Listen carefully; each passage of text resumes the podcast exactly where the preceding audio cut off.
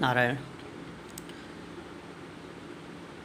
यम नियम आसन इत्यादि अष्टांग योग की चर्चा चल रही है। पतंजलि योग सूत्र के समापन के उपरांत उसके परिशिष्ट के रूप में कुछ अन्य ग्रंथों से विवरण प्रस्तुत कर रहे हैं। श्रीमद भागवत में बताए भगवान कपिल का और उनकी माता देवहूति का संवाद। तो वहाँ पर पुत्र ने माता को उपदेश किया। सांख्य का उपदेश कर रहे हैं, योग का उपदेश कर रहे हैं, उस क्रम में अष्टांग योग का उपदेश बताए और श्रीमद देवी भागवत का उदाहरण दे रहे हैं। यहाँ पर पुत्री अपने पिता को उपदेश कर रही है।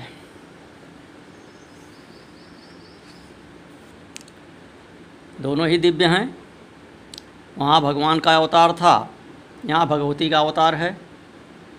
वहाँ भगवान अपनी माता को देवहूति को उपदेश किए और यहाँ भगवती उमा अपने पिता हिमाचल को उपदेश कर रही हैं। तो पिता हिमालय पुत्री के साथ सत्संग में उससे प्रश्न कर रहे हैं, उमा देवी से प्रश्न कर रहे हैं कि अब आप अपने ज्ञान प्रदान करने वाले योग का सांगोपांग वर्णन कीजिए, जिसकी साधना से मैं तत्व दर्शन की प्राप्ति के योग्य हो जाऊं। उद्देश्य भी बता रहे हैं योग का उद्देश्य क्या है? तत्व दर्शन।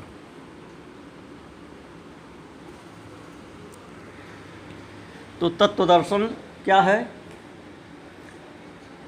यही वेदांत का ध्येय है।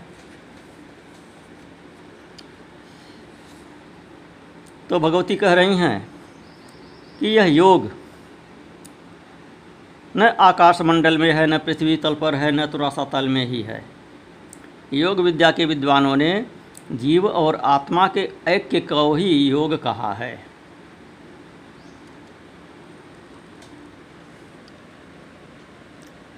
परिभाषा में यहाँ सूक्ष्म विश्लेषण करने की आवश्यकता है। योग शास्त्र में पतंजलि योग सूत्र में कहा, योग की परिभाषा करते हुए, योगस्य चित्तवृत्ति निरोधः है। पर यहाँ भगवती कह रही हैं देवी भागवत में कि न योगो न भस पृष्ठे न भूमौ न रसातले ऐक्यम जीवात्मनो राहुल योगम योग विशारदा। ऐक्यम जीवात्मनो राहुल योगम योग विशारदा। कि जीव और आत्मा के ऐक्य को ही योग कहा है। अब यहाँ कहेंगे जीव क्या है, आत्मा क्या है? तो आत्मा से तात्पर्य यहाँ परमात्मा से लेवें, ब्रह्म से लेवें, जीव और ब्रह्म का ऐक्य। अब आत्मा क्यों कहा? आत्मा कहकर उस ब्रह्म की सर्वरूपता को, उसकी सर्वात्मकता को, उसकी सर्वता को और सर्वता को, ब्रह्म जो है वह परमात्मा सर्व भी है, सर्व भी है। तो उसकी सर्वरूपता को और सर्वत्र विद्यमानता को, सर्वसुलभता को यहाँ पर लक्षित कर रही हैं, संकेत कर रही हैं। यहाँ अयम आत्मा ब्रह्म को स्पष्ट कर दे रही हैं कि जीव और आत्मा की एकता को ही योग कहते हैं। वेदों में कहा गया है, मांडू के उपनिषद में कहा, अनेक स्थान पर कहा अयम आत्मा ब्रह्म, कि यह आत्मा ही ब्रह्म है। चारों महावाक्य हैं, अहम ब्रह्मास्मि, मैं ही ब्रह्म हूँ। मैं कौन? यह आत्मा। मैं ही ब्रह्म हूँ। तत्वमसि, तुम ही ब्रह्म हो। तुम कौन? आत्मा। यह तो वहाँ उसका भी वही तात्पर्य है। आत्मा ही ब्रह्म है। तो जीव और आत्मा का ऐक्य, यही योग है। तो जीव क्या है? जो बंधन में है वह जीव है, बंधन मुक्त है तो वही आत्मा है। आवरण में लिपटा हुआ है, अविद्या से ग्रस्त है, तब तक वह जीव है। अविद्या की निवृत्ति हो गई, अज्ञान का आवरण हट गया, तो वही ब्रह्म हो गया और वही आत्मा है। उसी को आत्मा कहते हैं।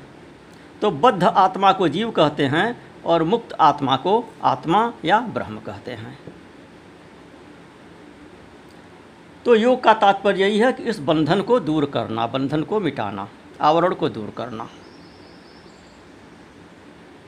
और वहाँ पर क्या कहा पतंजलि ने? योगस्य चित्तवृत्ति निरोध है, कि चित्त की वृत्तियों का निरोध कर देना, चित्त की वृत्तियों को बिल्कुल रोक देना, समाप्त कर देना, वही योग है। तो चित्त की वृत्तियाँ जब समाप्त हो गईं तो मन के सारे मैल समाप्त हो गए, सारे आवरण समाप्त हो गए, सारे बंधन समाप्त हो गए। सारे बंधन समाप्त हो गए तो फिर जीव की स्वरूप स्थिति हो गई। वहाँ पे लक्ष्य क्या बताए हैं? तदादृष्टु स्वरूपे अवस्थानम। कुछ चित्तवृत्तियों का जब निरोध हो जाता है तो जीव जो है अपने स्वरूप में स्थित हो जाता है। स्वरूप उसका क्या है? आत्मस्वरूप, स्वरूपे अवस्थानम। स्वरूप की प्राप्ति हो जाती है, जो वास्तविक स्वरूप है उसमें स्थित हो जाता है। जो अपने को बंधा हुआ महसूस कर रहा है, संसारी समझ रहा है, सीमित समझ रहा है, तो उसकी सीमा चित्तवृत्ति के निरोध से सीमा उसकी समाप्त हो जाती है। उसका संसारित्व समाप्त हो जाता है, भ्रम समाप्त हो जाता है, ज्ञान समाप्त हो जाता है, अविद्या समाप्त हो जाती है। तो वही फिर अपने स्वरूप में स्थित हो जाता है। वह स्वरूप क्या है? आत्मस्वरूप। तो शब्दों का भेद है, बात वहाँ भी वही कही है, यहाँ भी वही कही जा रही है। वहाँ कहा योगस्य चित्तवृत्ति निरोध है और फिर कहा तदातरष्टु स्वरूपे अवस्थानम। योग चित्तवृत्तियों का निरोध ही योग है और चित्तवृत्तियों का निरोध हो जाने से साधक अपने स्वरूप में स्थित हो जाता है, अर्थात जीव जो है वह आत्मभाव में चला जाता है, आत्मभाव को प्राप्त कर लेता है। यहाँ भगवती कह रही हैं कि ऐक्यम जीवात्मनो राहुर योगम योग विशारदा। योग विद्या के विद्वानों ने जीव और आत्मा के ऐक्य को ही योग कहा है। फिर कहती हैं तत्प्रत्युहा षडाख्याता योग विघ्न करा नघ काम क्रोधो लोह मोह मदमाश्चर्य संज्ञकौ। कि उस योग में विघ्न करने वाले 6 हैं, 6 दोष बताए गए हैं जो योग में विघ्न डालते हैं। कौन कौन? काम, क्रोध, लोभ, मोह, मद और मात्सर्य। यह 6 दोष हैं, यह योग की 6 बाधाएं हैं। अतः योग के अंगों के द्वारा उन विघ्नों का उच्छेद करके योगियों को योग की प्राप्ति करनी चाहिए। योग के अंग कौन से हैं? अष्टांग योग, जो वहाँ पर बता चुके थे। जब नियम आसन, प्राणायाम, प्रत्याहार, धारणा, ध्यान, समाधि, यह 8 योग के अंग बताए पतंजलि योग सूत्र में। और यही 8 अंग स्वीकृत हैं, सर्वमान्य हैं, सर्वत्र यह 8 अंग बताए जाते हैं। तो फिर कह रही हैं कि योगियों के लिए योग सिद्धि हेतु यम, नियम, आसन, प्राणायाम, प्रत्याहार, धारणा, ध्यान और समाधि, ये 8 अंग बतलाए गए हैं। योगांगैरेव भित्वा तान्योगिनो योगमाप्नुयुः एवं नियम आसन प्राणायामौ ततः परम प्रत्याहारं धारणाख्यं ध्यानं साधं समाधिना अष्टांगान्याहुरेतानि योगिनां योग साधने। अब फिर इसमें यम नियम को बता रही हैं। यम के 5 वेद हैं और नियम के नहीं पांच तो पतंजलि ने बताया, पतंजलि ने बताया है कि पांच को यम कहते हैं। पांच चीज़ों को बताया, एक कि यह यम है, और नियम पांच चीज़ों को बताया कि यह अमुक अमुक नियम हैं। पांच पांच वहाँ गिनाए, यहाँ पर 10-10 बता रही है भगवती। यम क्या हैं कि अहिंसा, सत्य, अस्तेय, ब्रह्मचर्य, दया, सरलता, क्षमा, धृति, परिमित आहार और शौच, ये 10 प्रकार के यम कहे गए हैं। तो वहाँ पर जो 5 बताया उसमें यह 10 सम्मिलित हैं। अब अंतर भेद हो जाता है, गिनती करने के लिए तो 10 का 100 भी कर सकते हैं, लेकिन मुख्य वह 5 ही हैं। इसमें जो 5 अतिरिक्त हैं वह उस 5 में सम्मिलित हो जाते हैं। इसी प्रकार नियम भी इसमें 10 बताए गए हैं। पतंजलि में 5 बताए, यहाँ पर 10 बता रहे हैं। श्रीमद भागवत में 12-12 बताए, 12 यम 12 नियम। तो ये गणना भेद, दृष्टि भेद, विषय वस्तु के विश्लेषण के संबंध में भेद होता है कि समान लक्षण वाले चीज़ों को 4 को एक ही में सम्मिलित करके एक ही मान लीजिए, अथवा एक में और सूक्ष्म विश्लेषण करते हुए 10 भेद कर दीजिए। तो इससे कोई अंतर नहीं पड़ता है। मूल रूप से जो पतंजलि में बातें कही गई हैं वही बातें यहाँ भी कही जा रही हैं। तो यहाँ बताती हैं, फिर 10 नियम बताए, फिर 10 नियम बता रही हैं कि तप, संतोष, आस्तिकता, दान, देव पूजन, शास्त्र सिद्धांतों का श्रवण, लज्जा, सद्बुद्धि, जप और हवन, ये 10 नियम मेरे द्वारा कहे गए हैं। अब इसमें से जैसे देव पूजन है, इसका पतंजलि में जो है चर्चा नहीं है, सद्बुद्धि की उसमें अलग से चर्चा नहीं है, ये सब तो सभी में सम्मिलित आ जाते हैं।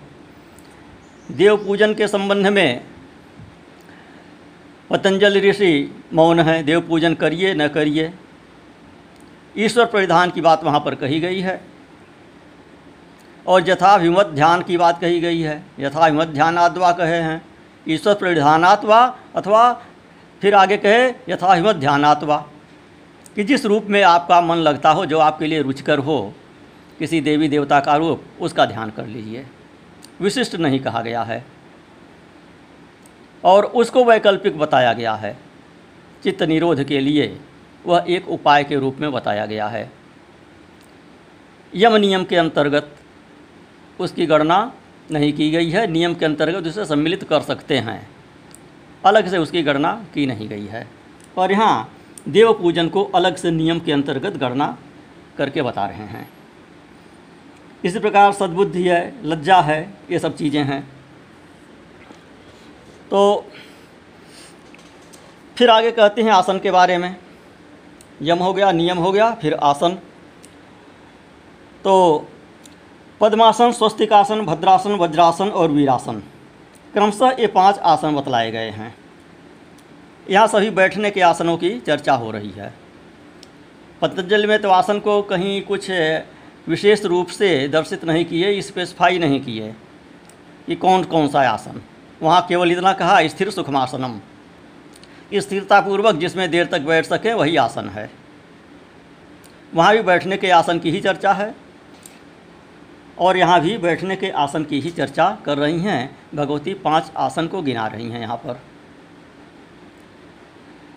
इस बात को हम फिर स्पष्ट कर दें कि अन्य जो भांति भांति के आसन हैं, 84 आसन या और अधिक आसन, 84 लाख आसन भी हो सकते हैं। जितने प्राणी हैं सृष्टि में, जितनी योनियाँ हैं, उतने आसन हो सकते हैं। उसमें से 84 मुख्य माने गए हैं। तो वह सब आसन जो हैं, वह आसन तो शरीर की मुद्रा को वह कहा जाता है, लेकिन वह ध्यान के आसन नहीं हैं। ध्यान वाला जो आसन है, जो उपासना का आसन है, वह जो बैठने वाला आसन है, वस्तुतः वही है। कोई कोई लोग खड़े होकर उपासना करते हैं, तपस्या करते हैं, बात अलग है। कोई पेड़ पर उल्टे लटक कर तपस्या करते हैं, वो इक्के दुक्के अपवाद स्वरूप हैं। सामान्य रूप से वही है कि जिस आसन में देर तक बैठ सकें, वही आसन है। तो यहाँ पर 5 आसन, ये सब बैठने के ही आसन भगवती बता रही हैं अपने पिता हिमालय से। पद्मासन, स्वस्तिकासन, भद्रासन, वज्रासन, वीरासन, यह 5 आसन बतलाए गए हैं। तो क्रम यहाँ भी वही है कि पहले यम, फिर नियम, उसके बाद आसन। आसन सिद्ध हो जाने के उपरांत प्राणायाम की बात आती है। तो यहाँ कह रही हैं कि योगी 16 बार प्रणव का उच्चारण करने में लगने वाले समय तक ईड़ा अर्थात बाईं नासिका से बाहर की ओर बाहर की वायु को खींचे, पूरक करे। पुनः इस पूरित वायु को 64 बार प्रणव के उच्चारण समय तक सुषुम्ना के मध्य रोके रहे, कुम्भक करे। और इसके बाद 32 बार प्रणव के उच्चारण में जितना समय लगे उतने समय में धीरे धीरे पिंगला नाड़ी अर्थात दाईं नासिका से उस वायु को बाहर निकाले, रेचक करे। योग शास्त्र के विद्वान इस प्रक्रिया को प्राणायाम कहते हैं। तो यहाँ भी नियम वही है कि जितना समय भीतर सांस भरने में लगाएं उसका 4 गुना समय भीतर रोकने में लगाएं, और जितना रोकने में लगाएं उसका आधा फिर बाहर निकालने में लगाएं। तो एक नाक से, नासिका के एक छिद्र से भीतर सांस भरें, रोके रखें, उसके बाद दूसरे वाले छिद्र से बाहर निकालें, फिर जिस छिद्र से बाहर निकाले हैं उस छिद्र से भरें और रोके रखें, और फिर दूसरे वाले छिद्र से बाहर निकालें। यह प्रक्रिया है प्राणायाम की। और यह अनुपात बता दिए 2, 8, 4 का। यहाँ प्रणव की बात की गई है